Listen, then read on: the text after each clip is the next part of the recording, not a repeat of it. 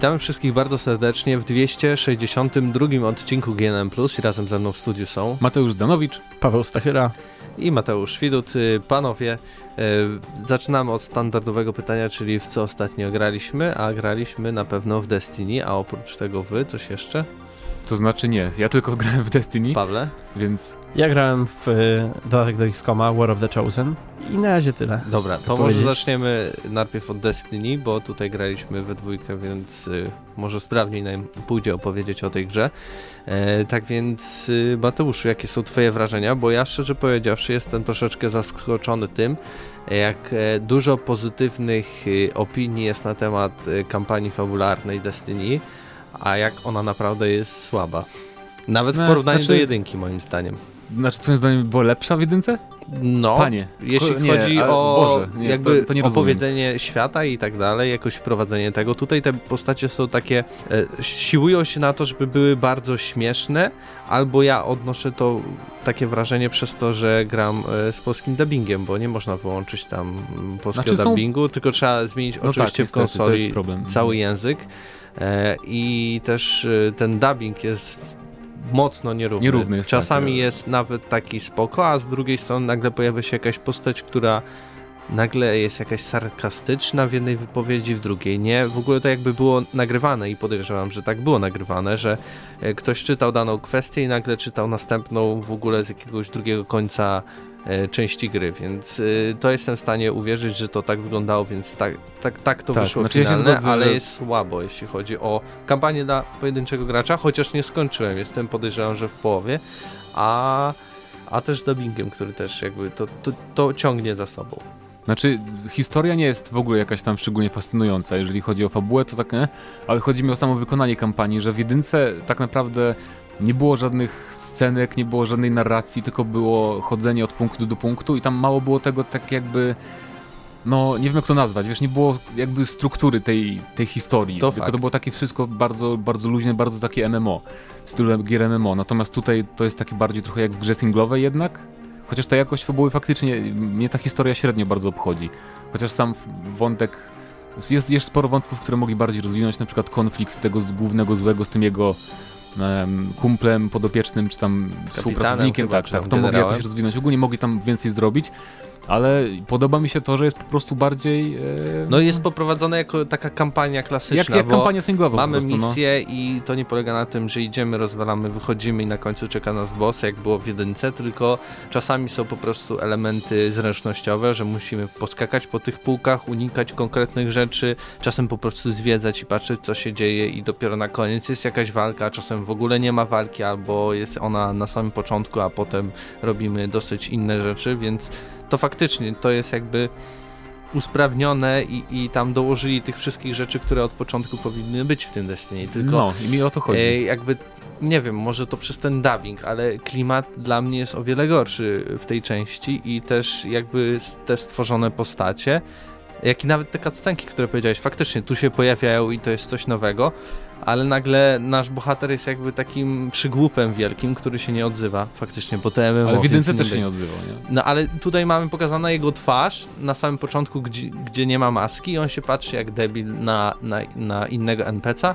E, Nasz duszek coś tam odpowiada, który jest mniej debilny od nas, ale nadal jest debilem i gadają takie głupoty, więc wokół takich no, dosyć No. idiotycznych e, kwestii cała ta nie gra. wiem, może. Jak, jak dla, zresztą, ale dla mnie mam trochę inne podejście, nie? bo ja faktycznie, jeżeli wam zależy na historii, to raczej nie kupujcie Destiny 2. Natomiast e, jeżeli wam zależy na looter shooterze, czyli Diablo takim tak naprawdę tylko w formie FPS-a, to jak najbardziej już, bo pod tym względem mi się bardzo podoba Destiny 2. I mnie wciągnęło strasznie. No, Miałem grać tak, szczerze mówiąc, trochę do pracy bardziej na tej konsoli, czekając na wersję PC-tową, a teraz po tygodniu grania codziennie jest taka szansa, że pewnie może nie kupię na PC, bo mam już ekipę, z którą gram, nie?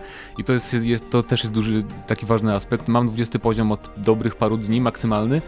E, I tak naprawdę teraz Destiny 2 to jest dla mnie wszystko to, co jest po kampanii. A Ta kampania była tylko takim no, dodatkiem, nie? na który nie zwracałem większej uwagi.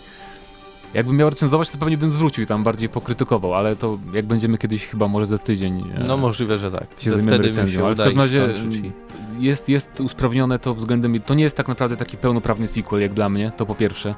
bo jest bardzo, jest bardzo dużo podobnych rzeczy z pierwszym Destiny, poczynając od interfejsu, jakby, tak, sam, sama formuła rozgrywki i tak dalej.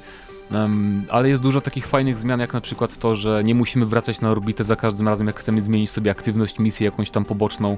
E, są większe lokacje. Ta pierwsza strefa na Ziemi jest ogromna w porównaniu z tymi z jedynki. Ogólnie lokacji jest dużo więcej, tych miejsc, które możemy Tak, odwiedzić tak, i mhm. te światy są duż, dosyć duże i, i bardziej otwarte niż takie korytarzowe, że idziemy od początku do końca i później znowu na No i ogólnie i po samo. prostu mi się podoba ta formuła, że jest, jestem już wciągnięty, jakby uzależniony od tego, wiesz, e, zbierania coraz lepszego ekwipunku i tak dalej, i tak dalej, a jakby tak obiektywnie naprawdę spojrzeć, to no nie wiem, to, to nie jest jakaś rewelacja, jakiś super fascynujący w ogóle, nie wiadomo co, FPS. Strzela się bardzo przyjemnie i to jest ważne, bo jeżeli grindujemy już, to dobrze, żeby system walki był dobry, a to jest naprawdę, jak na konsolowego shootera, No tylko, że to jest, Jest to samo co w świetnie. Destiny 1, prawda? no to tak, jest przeniesione. Tak, to jest to jakby kwestia taki tego, na czym ci zależy, nie czego oczekujesz od dwójki, bo ja oczekuję DLC. bo ja oczekuję więcej tego endgame'u tak zwanego, nie? Po prostu, żeby było co robić i to jest też fajne, że jest w ogóle już cały plan na cały wrzesień nowych aktywności, które będą co tydzień. Już właśnie dzisiaj, jak nagrywamy ten podcast, wchodzą nowe mm, tam strajki, jakieś tam nowe rzeczy, PvP będą wchodzić. Serwery są zamknięte akurat, Tak, jak nagrywamy. to jest głupie, że nie, nie zrobili tego maintenance'u serwerów, nie dopasowali do stref czasowych, tylko w Europie mamy od 17 do 19, ale mniejsza. Nie podobają mi się takie drobnostki, jak na przykład to, że nie mogę sobie wybrać dowolnego trybu PvP, jaki chcę grać, tylko jest losowo dobierany, ale o takich drobnostkach mógłbym więcej gadać, więc chyba zostawię na recenzję. Ale jest pozytywnie jak dla mnie. Jeżeli podobał wam się ten taki endgame'owy gameplay loop z Destiny 1, to to jest więcej tego samego. No więcej tego samego, po prostu y, można to też podkreślić, że takie Destiny powinno być i, i No tak, pierwsza tak, część tak jest tak wniosek główny, wydaje mi się. Ej, A wydaje mi się, że nie było dlatego, że mieliśmy PlayStation 3 i Xboxa 360, No tak, i tam były też te to, historie, to wszystko... tam były też te historie potem wyciekały, że oni nie wiedzieli jak to ma wyglądać, że coś tam zaczynali od nowa historię w ogóle tworzyć, dlatego bo ona była tak dziwnie pozlepiana potem. No ale tu jest trochę lepiej, wydaje mi się, pod każdym względem.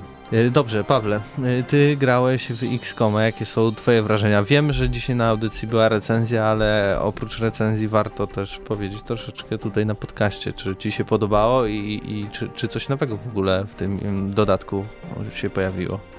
To jest taki niesamodzielny dodatek do tego XCOMa, e, także trzeba mieć podstawkę, natomiast e, no, mogę powiedzieć w tym momencie tyle, że ilość zmian, jaka tam zachodzi, to równie dobrze e, może, czujemy, że gramy w nową grę. Ja w, oryginalne, w podstawkę w XCOMa 2 przegrałem, no, bardzo dużo godzin, ciężko mi teraz powiedzieć, e, przynajmniej za trzy takie pełne kampanie, plus jeszcze e, z takim dosyć dużym modem jedna, No i troszeczkę już mi się zaczęło nużyć, natomiast grając w War of the Chosen mam wrażenie, że gram praktycznie w nową grę. E, W związku z tym, no, jeżeli ktoś się zastanawia, bo nie wie, czy, czy to jest tylko pakiet skórek przeciwników i broni, to jak najbardziej e, No polecam. tak, ale, natomiast ale też warto zaznaczyć, bo niektórzy jak myślą o dodatkach, to myślą o czymś jakby zupełnie nowym, a to jest tak, że to jakby nam wprowadza rzeczy do tej głównej kampanii, nie tak to no działa. tak, to jest, to jest taka nakładka na kampanię, tak jakby. Mm, najbliższe porównanie to pewnie byłby dodatek Enemy Within z pierwszego XCOMa, ale jako, że jesteśmy w Polsce, to myślę, że porównaniem dobrym będzie Gothic 2 Noc Kruka, to co wprowadza on do Gothica 2, tak? Czyli mamy tą samą historię, ale pojawia się dużo więcej kontentu w międzyczasie i tak naprawdę cały mid-game środek gry jest zagospodarowany teraz. To, co kiedyś się mogło trochę dłużyć, e, praktycznie co chwilę e, mamy e, nowe zadania, którymi musimy się zająć. Przeciwnicy są mega wymagający. Troszeczkę tak tutaj e, twórcy może zagalopowali się z tym, że to jest e, ten sam taki sam system jak e, w Shadow of Mordor, jeżeli chodzi o tych wybrańców tytułowych, bo są to przeciwnicy bardzo mocni, którzy się pojawiają i nękają nas od czasu do czasu w sposób niezapowiedziany, pojawiając się na polu bitwy. Natomiast no tutaj oni mają jednak trochę tej osobowości i uczą się. Pewnie o to im chodziło, o to chodziło twórcom, kiedy mówili o tym porównaniu do Shadow of Mordor, że nasi przeciwnicy uczą się, zdobywają coraz to nowe umiejętności. E, Są one losowe, więc też grając kolejną kampanię możemy się spodziewać czegoś innego. Okej. No Więc- i no mówię, jest wymagający dodatek, jest przyjemny, zmienia całkowicie nasze podejście do gry i warto, a dlaczego warto? Czyli akurat jak sobie zrobiliście przerwę bardzo długą od XCOMa 2 jak ja, który przyszedłem raz kampanię, więc teraz myślę, że jakbym sobie kupił dodatek, to No ja porzuciłem kampanię ostatnią w czerwcu, jak usłyszałem o tym, że będzie dodatek i stwierdziłem, że poczekam już na dodatek. okej. E, W związku z tym, jak mi się podobało po takim czasie, to myślę, że spokojnie można po e, dwóch latach czy półtorej. To co, zamykamy segment, w co ostatnio graliśmy i powoli przechodzimy do e, tematów z ostatniego tygodnia. Może zanim przejdziemy do tych trzech głównych, to moim zdaniem warto o dwóch rzeczach wspomnieć, czyli o jakby odnowionych wersjach, które pojawią się w najbliższej najbliższym czasie. Okami HD wychodzi na Tak. PS4, Xbox One i PC. I Dokładnie tak. super. I oprócz tego Kupujcie. pojawia się też LA Noir, które nie tylko trafi na PlayStation 4 i Xbox One, ale również Na na, Switcha. Switcha, w To jest jakiejś interesujące. takiej jakby rozwiniętej troszeczkę wersji, tam chyba parę nowości będzie. No i e, Będzie Mario czwarta do wersja na HTC e, VR Vive, e, więc będziemy mogli, nie wiem, wcielić się po prostu w detektywa i, i zacząć... Ja podejrzewam, że to będzie taka minigierka jakaś osobna towarzysząca, nie? Tam same przesłuchania pewnie będą w VR-ze. No ale to jest ciekawy, ciekawy dodatek, ale nie wiem czy... Ogólnie mi się tak LA Noir wcale nie, nie podobało jakoś niesamowicie, więc nie wiem jak jest, nie, nie kupię chyba żadnej nowej wersji.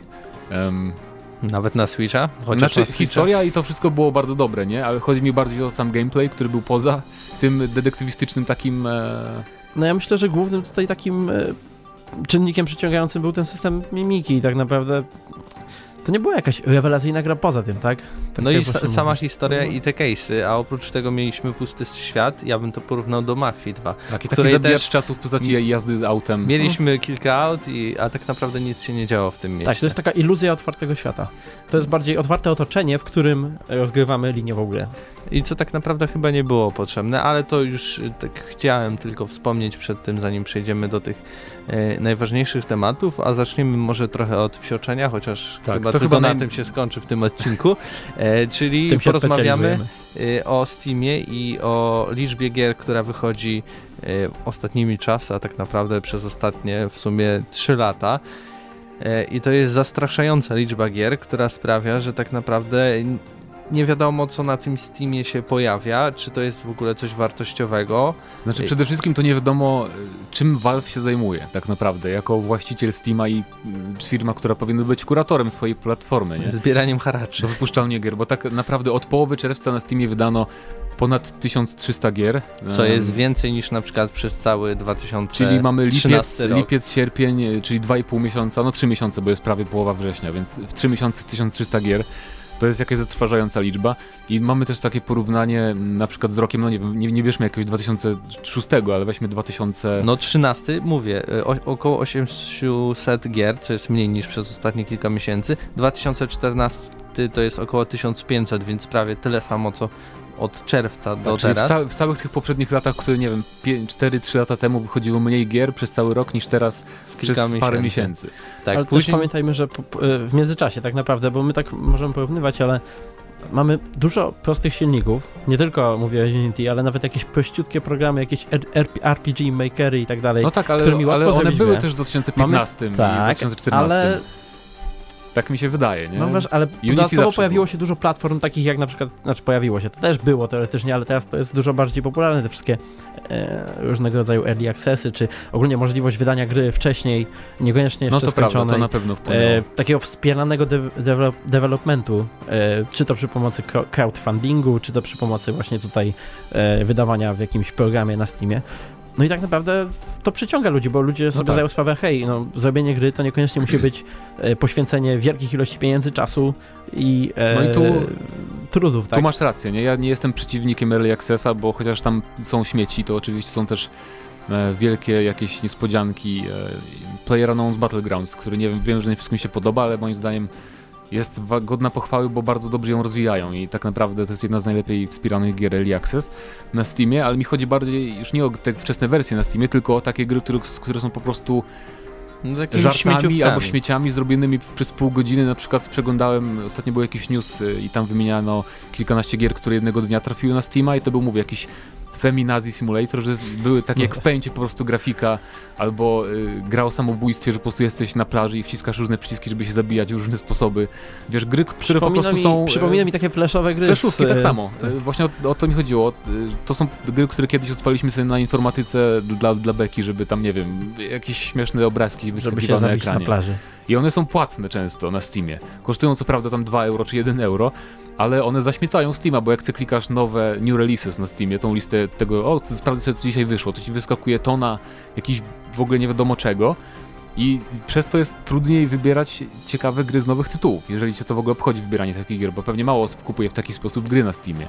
Ale mimo wszystko to, to działa na szkodę tych dobrych gier, które też są, na przykład mają, nie wiem, słabe logo, czy tam jakieś też, które wygląda tak mało No tak. profesjonalnie i Nie no, mi się- czasami, czasami człowiek wejdzie sobie, wybierze się na taki shopping po Steamie, gdzie stara się przez, ten, przez tą falę nowych tytułów przedrzeć i znaleźć No tak, bo zostało na przykład parę euro z kart, czy coś takiego, No chcemy tak. sprawdzić, co wyszło. Zawsze jak się wydaje. Natomiast, znaczy tak, bo ten problem sam w sobie istnieje z dwóch powodów, no bo raz, że mamy YouTube'a i stream, streamy, tak? E, Streamerzy rozpopularyzowali różnego rodzaju śmieciowe gry, jakieś symulatory, o, ko, tam. No tak, ale to, Ale to zawsze to jest I trochę z więcej tego, niż... Ale no, no, no, z tego, że co, coraz, coraz niżej padało. W końcu właśnie doszło do tego symulatora trawy, gdzie jest trawa, po prostu jest się trawą. tam Może coś w tym jest, że, że twórcy I liczą tak na to, że dalej, zrobią i coś tak beznadziejnego i jakiś Tak. streamer to podchwyci, chociaż to jest coś okropnego, to i tak się... sp- No Myślę, sumie- że to jest taka ta. Natomiast rzeczywiście tutaj musimy porozmawiać o Valve, no bo e, Valve, bo e, kto to wywołał, to inna sprawa, a kto na to pozwala na swojej platformie, to zupełnie drugi temat, no bo Wydaje mi się, że y, jakby takim mm, głównym problemem jest to, że wystarczy 100 dolarów i nasza gra pojawia się na tym Steamie, więc y, 100 No dobrze, głupków ja- ja bardzo wiem. łatwo znaleźć i wtedy wiesz, czy tam nawet, żeby No ja rozumiem, ale pod- są, są w Valve ludzie, którzy mogą przecież sprawdzić gry i powiedzieć, nie, to jest za słabo, powinni mieć jakiś próg jakości, a czegoś takiego nie ma moim zdaniem, jak ja patrzę na te albo gry. próg, który jest, wiesz, że na przykład trzeba mieć 1000 dolarów. Ale nie, to żeby myślę, że to też by nie Wydaje mi się, że a ja to... myślę, że nie, to można inaczej do tego podejść. inaczej. Zrobić dwie oddzielne listy. Zrobić jedną listę dla sprawdzonych wydawców, sprawdzonych e, deweloperów, tych, którzy wiemy, że są Godni zaufania, Tak. powiedzmy. którzy wydają porządne gry, albo nawet mniejsze gry, ale którzy, którzy, którzy wiemy, że wkładają tutaj pracę jakoś w ten developing. I taka druga lista dla powiedzmy tych indyków wśród indyków, tak? Czyli tych naszych twórców symulatorów prysznica i innych. No ale z drugiej strony też indyki by przez to y, straciły, a sądzę, że osoby, które wkładają więcej w ogóle y, finansów, y, pasji i tak dalej w grę, dla nich nie będzie jakby wydatkiem, nie No wiem, właśnie. nawet w kilka osób y, ściupać się na 1000 czy dwie- 2000 dolarów, a na pewno dla osób, które chcą zrobić sobie w pęcie grę o tym, że puszczają bąki na plaży, czy się zabijają, no nie wydadzą. Bo były takie historie już, że wiem, że jest, jest takie studio Digital Homicide bodajże, Jim Sterling o nich często bardzo mówił w swoich filmach. I to jest firma, która robi z jakichś tam gotowych asetów gry w parę godzin dosłownie, wypuszcza je na Steama i są karty Steam w każdej tej grze. I te gry kosztują tam chyba 99 centów, ale karty z tych gier bywają droższe. Ten, ten system w ogóle kart na Steamie jest też jakiś chory, ale oni zarabiają tak naprawdę na tych kartach, że gracze mają odpaloną grę w tle i zarabiają te karty, potem handlują tymi kartami i to się kręci i oni zarabiają dzięki temu właśnie ci twórcy. Więc oni nie wydają na praktycznie pewno nic na gry. by to nie wyeliminowało całkiem, a na pewno wydaje mi się, że jednak by ukróciło pewien taki jakby No, odsetek moim zdaniem tego. Valve, nie wiem, Valve powinien po prostu zainwestować o wiele więcej kasy e, W ludzi, dział, którzy w dział, że tak powiem, no. właśnie kontroli jakości, nie? Jeżeli twoja gra nie jest jakaś, no nie wiem, e, nie ma jakiejś minimalnej choćby wartości i niech, niech, to, niech to ludzie nazywają cenzurą czy czymś tam, mnie to nie obchodzi. Ja mam, mam po prostu takie życzenie, żeby Steam jako platforma taka główna jednak, prawda, największa platforma cyfrowej dystrybucji na, na PC, gdziekolwiek tak naprawdę, żeby miała jako, jakąś No jakość. bo mamy e, Xbox Live Marketplace, mamy No. PlayStation Store, jakoś tam takie rzeczy nie trafiają, prawda? A też są indyki i pewne rzeczy, tylko właśnie musi to przejść przez pewien etap, e, a z drugiej strony nawet chyba PlayStation Store ani Xbox Live Marketplace nie zarabiają tyle pieniędzy w ogóle z tych gier, co y, Valve, które chyba zbiera 20% od zysków, Czy nawet 30, no czy nawet mniejsza. 30 I, i oni biorą pieniądze za to, za, tak, za nic tak naprawdę, nie wiem, utrzymanie serwerów i No, koniec. ale, ale my tu tak rozmawiamy o tym, ja jestem ciekaw, czy w ogóle graczom to przeszkadza. Czy, czy wchodzicie na Steama, powiedzcie nam w komentarzach i e, wypatrzycie w ogóle, co wychodzi codziennie na Steamie, czy po prostu patrzycie na listę bestsellerów, czy patrzycie tylko jak, jak są wyprzedaży na przykład, a tak macie otworzony po prostu Steam na swojej bibli- bibliotece gier i tyle. Oglądacie youtuberów grających w symulatory trawy? No właśnie. Yy, Tak więc czekamy na Wasze komentarze, a my przejdziemy teraz do następnego tematu, który będzie związany z grą, która w końcu nigdy nie powstała, ale była bardzo interesująca i historia za nią też jest e, bardzo interesująca, czyli Stormlands od Obsidian.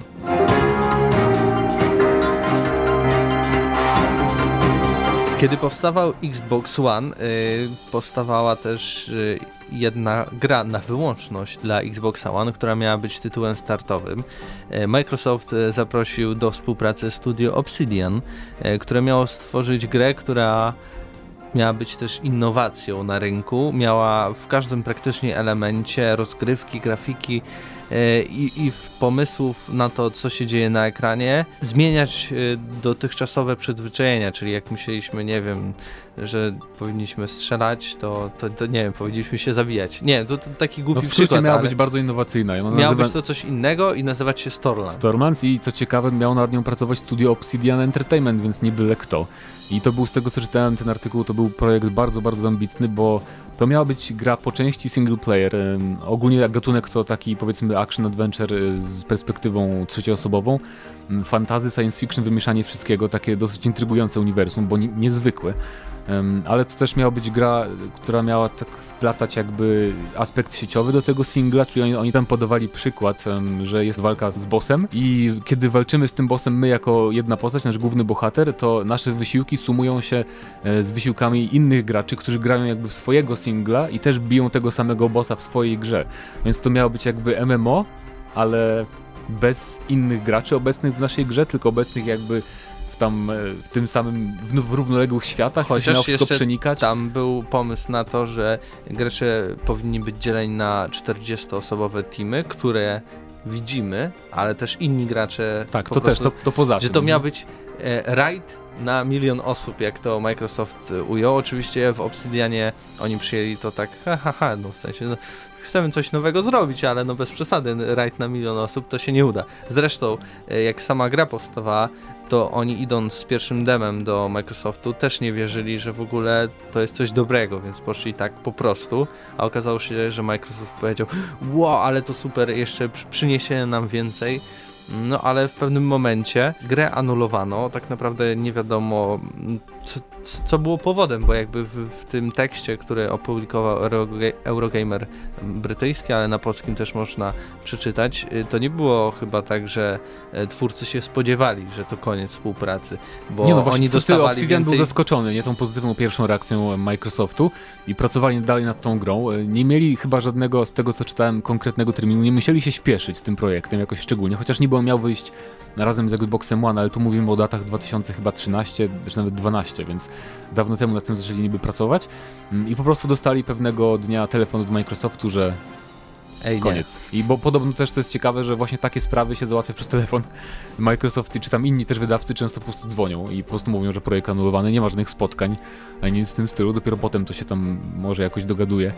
Więc y, to jest takie dziwne dosyć, ale mm, sam fakt, że Obsidian właśnie robił bo tam też miały być dialogi, miały być wybory jakieś fabularne, były screeny pokazywane, twórcy tam zaprezentowali um, właśnie z rozmów, z dialogów, niczym z jakiegoś, z jakiegoś Fallouta czy Alpha Protocol były pomysły, jeżeli chodzi o fabułę i decyzje, jakie podejmujemy, więc Sam to był miszmasz. Świat był też ciekawy, bo mieliśmy, ja tak jak w samym tytule, e, taki świat pełen burz, że ciągle jakieś tam e, zjawiska atmosferyczne się pojawiały e, na niebie, które po prostu tak jakby rozwalały to nasze całe otoczenie. To nie było tak, że widzimy jakiś dom, nagle go nie ma, albo nagle połowy tego domu nie ma. E, I całość była taka dosyć mroczna. I w ogóle co ciekawe, później ten projekt w ogóle był jakby przemianowany na jakąś inną nazwę, Fallen. E, I Obsidian próbował go sprzedać też u innych, ale mu się to nie udało, co jest tym bardziej ciekawe, bo my czytając o, o, tej grze, no to myślimy, to, to by było coś interesującego, prawda? No na pewno coś innego to by było, ale to też ciekawe, że Microsoft skoro tak się zachwycił, to jakby ta marka nie, nie należała nigdy do Microsoftu, tylko oni pozwolili ją zachować Obsidianowi, czyli no jakby, dawali pieniądze. Czyli jakby troszeczkę się spodziewali, że coś może nie wypalić, bo zwyczaj jak Microsoft wierzy w jakąś markę, to wykupuje prawa do, do, do jakiejś serii, czy tam nawet wykupuje studio, a tutaj Obsidian, z tego co wiem, nie zależało Obsidianowi wcale, żeby, żeby, żeby zatrzymać e, to IP dla siebie. Wydaje mi się, że chodzi o tego bohatera, który wygląda beznadziejnie. Ale mniejsze bohatera można zmienić. śmieszek, prawda? E, troszeczkę, ale sama gra no nie wiem, nawet jak na te czasy, y, to faktycznie wygląda bardzo dobrze. Po, bym powiedział, że to jest był poziom Asasynów, albo nawet troszeczkę lepiej, no bo możecie sprawdzić screeny z tej gry na Eurogamerze, ale moim zdaniem to, to było... Poziom grafiki takiego pierwszego Shadow of Mordor trochę, jeżeli chodzi o postacie, wydaje mi się, No albo postaci. nawet Assassin's Creed, No ale to wiecie, trójka. to wczesna ta była na pewno wczesna wersja, nie Tym bardziej, no, że to wyglądać. było demo, a to nie była finalna też wersja, więc y, dosyć ciekawa sprawa, jeśli chodzi o, o, o Obsidian, a oprócz tego Ale- wiemy też, że właśnie... y, Ale Obsidian generalnie właśnie taki jest jego los. Taki jest E, jego bo los, To jest, no. to jest takie studio, które, które od jakiegoś czasu albo wydaje swoje takie mniejsze gry, e, duże jakby w ramach swojego gatunku, tak? E, Jak Pillars of Eternity. Mhm. Natomiast jeżeli chodzi o te większe projekty, to jest zazwyczaj zakontraktowany przez kogoś. I też dzisiaj na Eurogamerze tym brytyjskim pojawił się artykuł, gdzie wspomina chyba Sawyer, ale nie jest pewien, że mają w szufladzie aktualnie około 60 pomysłów na grę od dwóch do, do kilkudziesięciu stron.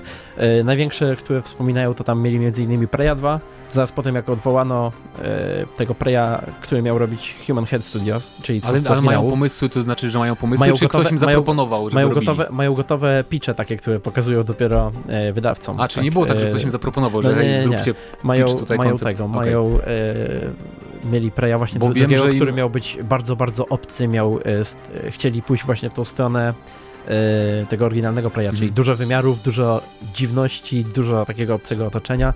Mieli też bardzo duży e, projekt, e, którym już się zaczynali dogadywać z THQ w sprawie Warhammera 40 tysięcy, gdzie mieli zrobić RPG, w którym bylibyśmy takiego Mass Effectowego, w którym bylibyśmy inkwizytorem, zbierali swoją drużynę i spalali heretyków. Natomiast koniec końców THQ upadło, a ich wszystkie pomysły e, chowa, chowane są w szufladzie. To by Jak wspominają, Star Warsy e, pitchują mniej więcej raz na rok komuś. niezłe. Czemu, czemu jej nie weźmie tego, tego, bo nie wierzę, że do jej nie wysyłają tych pomysłów Star Warsowych, ale ja wiem, bo oni, bo ty mówisz o samych pomysłach, które mieli tam, sami wysyłają je do wydawców, a ja wiem, znaczy wiem, bo też Eurogamer opublikował y, tekst o tym, że Bethesda im zaproponowała, żeby zrobili RPG w świecie gry Tron. Zanim jeszcze był serial HBO, ale oni powiedzieli po tam To naradach znaczy już było wewnętrznych, że- wiadomo, że on będzie. To było w... Aha, no ale w Mhm. każdym razie powiedzieli, że e, raczej sobie z tym nie poradzą, bo ich zdaniem ten świat jest zbyt zbyt trochę ubogi jak na grę wideo, coś takiego. Wnioskowałem, że to nie jest taki typowy fantazy i wydawało się Obsidianowi, że to, to byłoby trochę zbyt monotonne, jeżeli chodzi na przykład o przeciwników, To- o takie gameplayowo typowe To tym aspekty. ciekawsze w, w kontekście tego, że plotkuje się, że ta ukryta jeszcze jedna gra, o której się, e, którą ma wydać Bethesda, to... To gra o e, Tron jakaś, Gra o tak. Tron, tak. No. E, Od jakiegoś czasu już się No teraz tym to bym się nie zdziwił, bo teraz wystarczy wziąć modele z Przy serialu. czym to jest absolutnie dziwne dla mnie, bo to jest, ale to już nie o tym temat. i... Natomiast Strategia, to, to moim, zdaniem, nie moim zdaniem strategia powinna powstać, bo to jedyne to jest jedyny, już jest, do Crusader No Kings mod 2 jest, tak, mod. tak. Do Total War'a też. No to do, przypomnijmy, y, Obsidian aktualnie pracuje nad dodatkiem do Tyrany, Pillars of Eternity 2, no i jakąś grę karcianą robi Pathfinder bodaj, no i oczywiście tam, znów się powtórzę, Eurogamer też był na No i wycieczce. Armored Warfare jeszcze robią No tak, no to był na wycieczce właśnie w studiu Obsidiana i tam mieli jakby połowę całego budynku zamkniętą, gdzie nikt nie mógł wejść, bo tam jest duży, wielki projekt Bo robiony tam, i tam są te szuflady. A tak, no to o tym też nie powiedzieliśmy, że oni robią jakąś nową, dużą grę e, i to nie jest jakby... New Vegas 2! Ech, chciałbym, nie? To by było fajne, ale nie wiem, ja, ja podejrzewam, że to może być coś, jakiś RPG e, Alpha Protocol 2 na przykład, bo wiem, że też, też hintowali w różnych wywiadach przez te wszystkie lata, że chcieliby zrobić coś nowego no, z, tym, z tym związanego. Może ale... rozwinęliby ten pomysł teraz, mając więcej Pytanie, czy Mi doświadczenia. tak się podobało, było zabugowane, nie działało i Tak. było koślawe, ale... I było świetne. Fabuła była naprawdę i wybory. No. Obsidian ogólnie, ja się cieszę, że oni mają tego Kickstartera, bo dzięki temu mogą robić naprawdę gry, które wychodzą. Ale, I- troszeczkę, ale troszeczkę zmniejszyło się przez to studio teraz ostatnio i tak naprawdę problem właśnie dlatego możemy nie dostać dwie- tego 200-osobowe pięknego studio? New Vegas, bo bo za mali są po prostu. Czy Muszą ja się rozbudować. 200, 200 osób to jednak moim zdaniem... Oni 200 mają No teraz. tak, zobaczymy, ja- 175. Obsidian to jest jedno z tych studiów w ogóle, które może ja już się odbudowali, bo był taki moment y, przy Pilarsach pierwszych, że Tak, oni ale później, później to, rozpadali po, się właśnie po Pilarsach. Po Nie Pilarsach trafiło do mnie, trochę, że odbudowali się. trochę się roz, rozrośli. Ja, Obsidian to jest jedno z tych studiów, które, do których nie mam żadnych zastrzeżeń, których po prostu lubię, bo, bo robią same dobre rzeczy i nie ma chyba takiego drugiego studia, nawet nie Rockstar. Platinum Games. No może Platinum Games, ale to ja E, dobrze, to czekamy na wasze komentarze, co sądzicie o projekcie Stormlands, a również e, też e, jaką grę może produkować obecnie Obsidian, ten tajemniczy duży projekt, co to może być, jaka to może być gra, czy to, to jest, co będzie coś nowego, czy też może e, to gra, którą już widzieliśmy, a to będzie po prostu kolejna część, jak na przykład New Vegas 2, fajnie by było. A my przejdziemy teraz do ostatniego tematu, który będzie związany e, z branżą gier w Polsce, E, trochę będzie liczb i, i też porozmawiamy sobie o tym. W tym tygodniu pojawił się e, raport e, pod tytułem Kondycja polskiej branży gier, e, stworzony chyba w współpracy z krakowskim parkiem technologicznym, tą całą spółką odpowiedzialną za Digital Dragons i te inne imprezy krakowskie związane z gamingiem.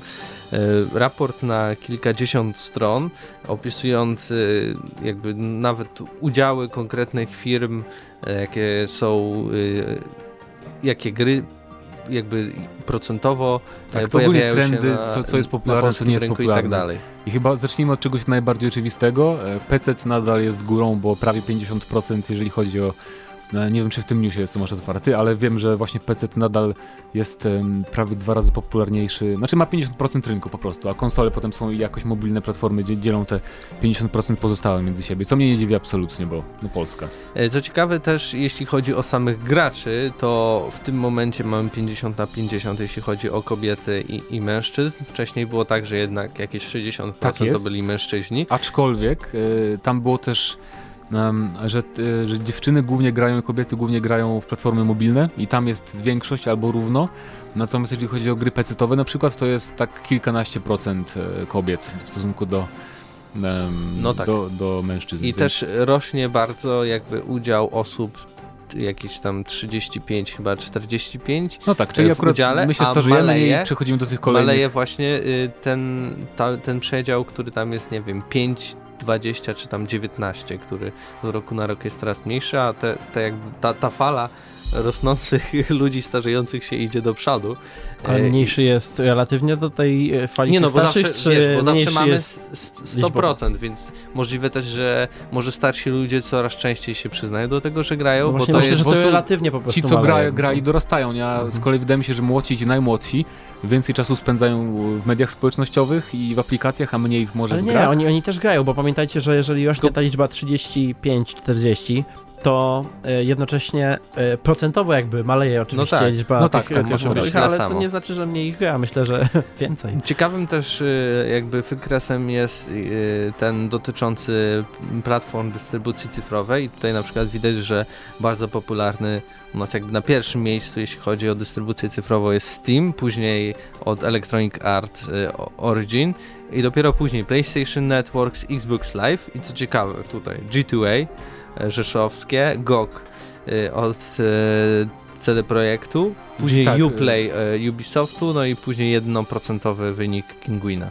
I co ciekawe, właśnie GOG ma tyle samo co G2A, 5%, ale mnie bardzo ciekawi ten Steam, bo tu chodzi o bezpośrednie zakupy na Steamie, czy tam aktywację gier pudełkowych na Steamie, e, więc e, szczerze mówiąc to jest całkiem pozytywne, że aż tak dużo, bo ja myślałem jednak, że na tym Kinguinie, na G2A bardzo dużo osób to masowo kupują, całe tłumy i że to w ogóle miażdży Steama, a tu się okazuje, że jednak bardzo dużo ludzi pewnie czeka na promocje Steamowe, bo już się nauczyli i korzystają bezpośrednio z tej platformy. Ale widzisz też jakby patrząc na to, jak G2A pokazuje się marketingowo, na świecie i, i, i, trochę tą kasą szastają jednak, nie? Kupują sobie jakiś tam patronat nad może... wielkim stadionem, a tyle sam ma GOG, GOG, który tak naprawdę tak jest bardzo z boku, oszczędny, z boku tak. stoi. Ale GOG też się teraz rozwija, ma... bo na przykład będą wydawać Cupheada, mają, mają coraz więcej nowości, mają jakiś tam early access, teraz tam wchodzi też na GOGa nawet, więc jest coraz więcej jakby takich e, no, no, nowych rzeczy na GOGu, to jest, nie jest Google Games, zresztą już dawno zmienili nazwy, już nie są. I GOG ma też za sobą tak naprawdę marki e, CD Projektu, e, szczególnie no tak. Wiedźmina. Ludzie znaczy kojarzą znaczy nie, sobie. Nawet nie chodzi o pamiętam, ale GOG, był, ale GOG był bardzo reklamowany przy okazji Wiedźmina. On był bardzo ale... razem z nim,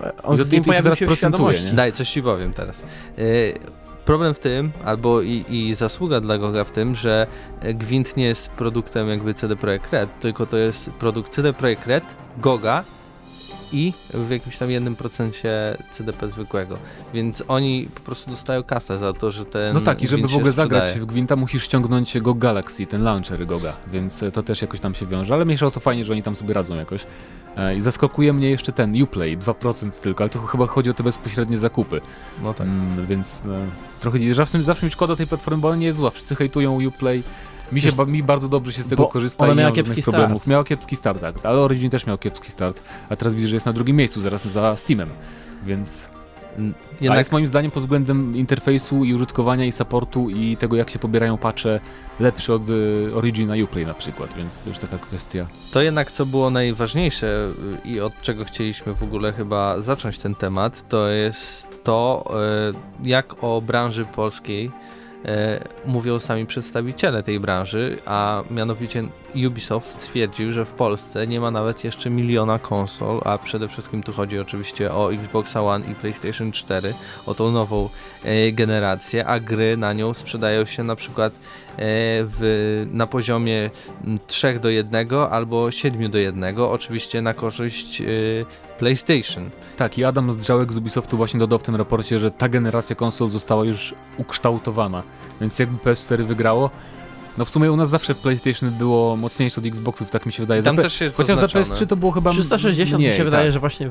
Tylko, że tam właśnie też jest wytłumaczone tak, że za 360 mieliśmy piractwo i wiele osób, które się decydowały jednak na, na konsolę, to myślały mhm. o tym, o kupię Xboxa 360, bo prawda, można go schakować i można sobie grać w gry pirackie, więc po co mi to PlayStation 3, na którym no nie zagram sobie, nie spiracę gry, e, będę musiał sobie kupować, a dodatkowo też w Polsce jakby synonimem mówisz konsola, myślisz tak, PlayStation. I teraz jak ktoś mówi PlayStation, to że nie chodzi mu o PlayStation, tylko o konsolę w ogóle. Ogólnie wydaje mi się, że będzie teraz tylko gorzej dla Xboxa One, którego ja nie chcę krytykować, bo ja mi się na przykład bardzo podoba, że Microsoft dał, daje nam to Play Anywhere, że mogę sobie zagrać Force 7 na, na PC, nawet demo będzie w tym samym dniu, co jest w ogóle sukces.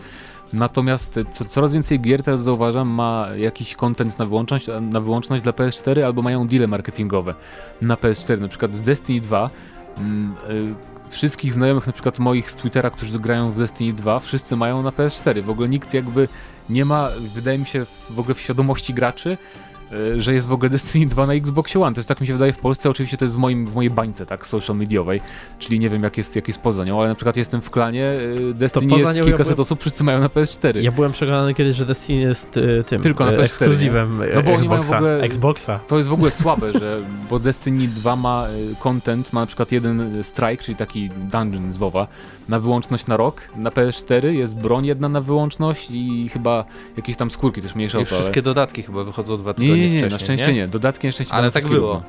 W, w jedynce możliwe, nie wiem, ale teraz i wiem, że to Call of Duty teraz też będzie z, z Sony reklamowane. FIFA chyba nawet przeszła już od Xboxa chyba.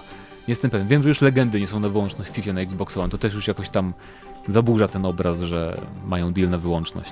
Problemem jest jeszcze to, że y, Zdrzałek porównuje nas do Europy Zachodniej, gdzie w porównaniu do liczby osób, która mieszka w kraju, u nas powinno być co najmniej 2 miliony konsol na rynku.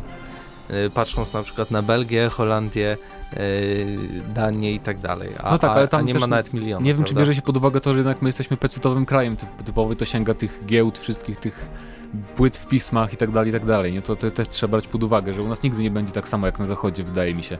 Może za kilkanaście lat, jak już te ludziom się znudzą pecety do składania, bo ludzie będą coraz starsi, nie, nie wiem. Nie, nie Ale wiem, i tak to jest ciekawe, że jednak cały marketing y, i, i, to nakierowanie jest jednak na konsolę, a to jest 20% no tak, polskiego tak, bo, rynku. bo wydaje mi się, że jeżeli chodzi o marketing, to marketing taki bardziej mainstreamowy, czy jak wchodzisz na stronę, widzisz reklamy gier, to to bardziej trafia do do właśnie do użytkowników, do użytkowników takich bardziej troszeczkę zamożniejszych, casualowych. Znaczy ja wiem, że to źle brzmi, casualowych, ale jednak pecetowcy są bardziej hardkorowi z natury, wydaje mi się, i oni wiedzą, czego chcą bardziej i reklamy mniej na nich działają. Tak, Przynajmniej taki jest, obraz To jest mój amatorski taki oczywiście wniosek, nie? Ale tak mi się wydaje, że Wiem na przykład, że czekam na Pillars of Eternity, na Divinity 2, na jakieś gry, o których w ogóle gracz konsolowy nie słyszał, taki przeciętny i, i tak sobie planuję zakupy na cały rok nawet, nie? I niepotrzebny mi marketing i tak dalej. Oprócz tego też y, w tym raporcie y, pojawiły się ciekawe informacje y, dotyczące tego, jak jest planowany w ogóle udział procentowy rynku w przyszłych latach, że głównie tą jakby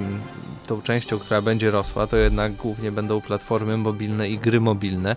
Będzie to nawet ponad 40, nawet 50%, a, a wszystko będzie malało.